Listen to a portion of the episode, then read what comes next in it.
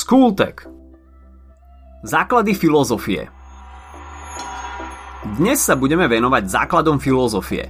Predstavíme si základné etapy filozofického myslenia a povieme si aj to, ako, prečo a kde vlastne filozofia vznikla a čo jej predchádzalo. Pohodlne sa teda usadte a poďme na to. Slovo filozofia je zložené z dvoch slov. Filein, čiže milovať alebo lúbiť a sofia, čo znamená múdrosť. Filozofia je teda láska k múdrosti a filozof je zasa priateľ múdrosti. Typnite si, kto použil toto slovo ako prvý. Ak ste povedali Pythagoras, odpovedali ste správne. Veru, Pythagoras nie je len známy vďaka Pythagorovej vete. Filozofia je veľmi stará a jej vznik úzko súvisí s politickými, duchovnými a kultúrnymi zmenami, ku ktorým došlo v Grécku v 6. až 5. storočí pred našim letopočtom. Ide o tzv. grécky zázrak, o ktorom ste už určite počuli. Je to obdobie gréckej demokracie, dochádza k rozmachu mestských štátov známych ako polis a bohovia už nie sú takí dôležití, čo ľuďom dovoluje postaviť do centra diania samých seba, človeka. Dôležitá je aj strategická pozícia Grécka pri mori, vďaka čomu dochádza k bohatej kultúrnej výmene a obchodu s okolitými krajinami. Svoje urobili aj nové poznatky z oblasti matematiky, medicíny a astronómie. Prekvitajúci obchod a relatívny blahobyt sa postaral o to, že veľká vrstva obyvateľstva nemusela každý deň manuálne pracovať. Mali teda dosť času na iné veci. Napríklad sa mohli zamýšľať nad tým, kto sú a odkiaľ prišli, čo tu všetci robíme a kto si myslel, že zliesť z toho stromu a stavať mesta bol dobrý nápad. Do filozofie zo začiatku patrilo mnoho ďalších vied, ktoré sú dnes od filozofie osamostatnené. To však nič nemení na tom, že celkom na začiatku bol údiv nad svetom a kopec veľkých, zdanlivo nezodpovedateľných otázok, z ktorých sme niektoré už spomenuli. Pred filozofickým myslením tu však bolo niečo iné. Ako už bolo povedané, počas gréckého zázraku ustúpilo náboženstvo do úzadia, ale kedysi bolo náboženstvo centrom všetkého. Vtedy sme mysleli mýticky.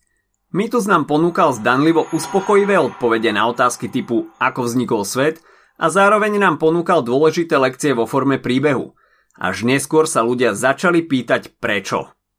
Prerod z mýtického na filozofické myslenie je vidieť aj na gréckých mýtoch – Tie prvé sa venujú bohom, vezmime si napríklad Titana Kronosa, požierajúceho svoje vlastné deti.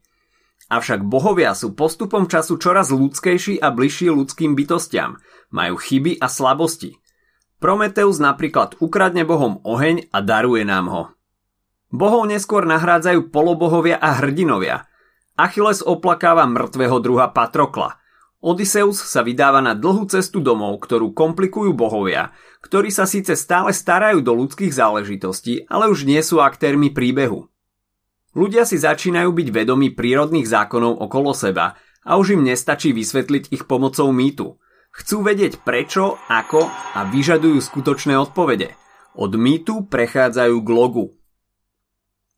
Teraz, keď sme si v skratke povedali, ako a prečo vznikla filozofia, predstavíme si hlavné etapy filozofického myslenia, od antiky až po súčasnosť.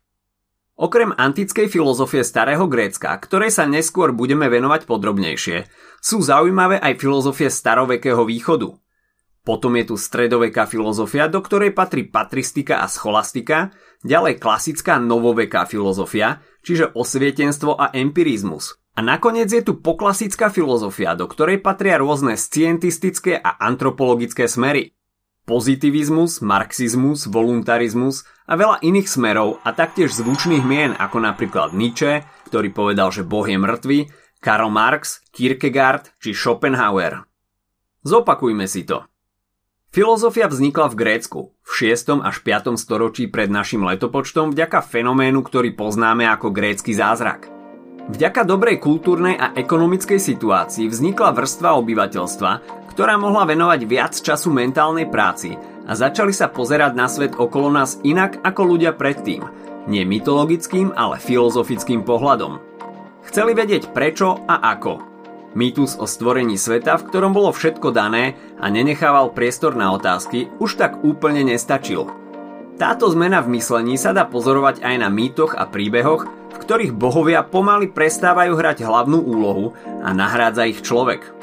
Čo sa týka rozdelenia filozofie, v podstate máme 4 veľké obdobia. Antická filozofia, stredoveká filozofia, klasická novoveká filozofia a poklasická filozofia.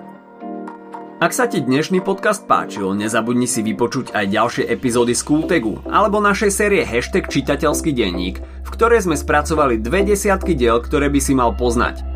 Potešíme sa aj, ak nás ohodnotíš na Apple Podcasts, napíšeš komentár na YouTube alebo dáš odber na Spotify, aby ti nič neuniklo. A nezabudni o nás povedať kamošom. Počujeme sa pri ďalšej časti z Kultegu.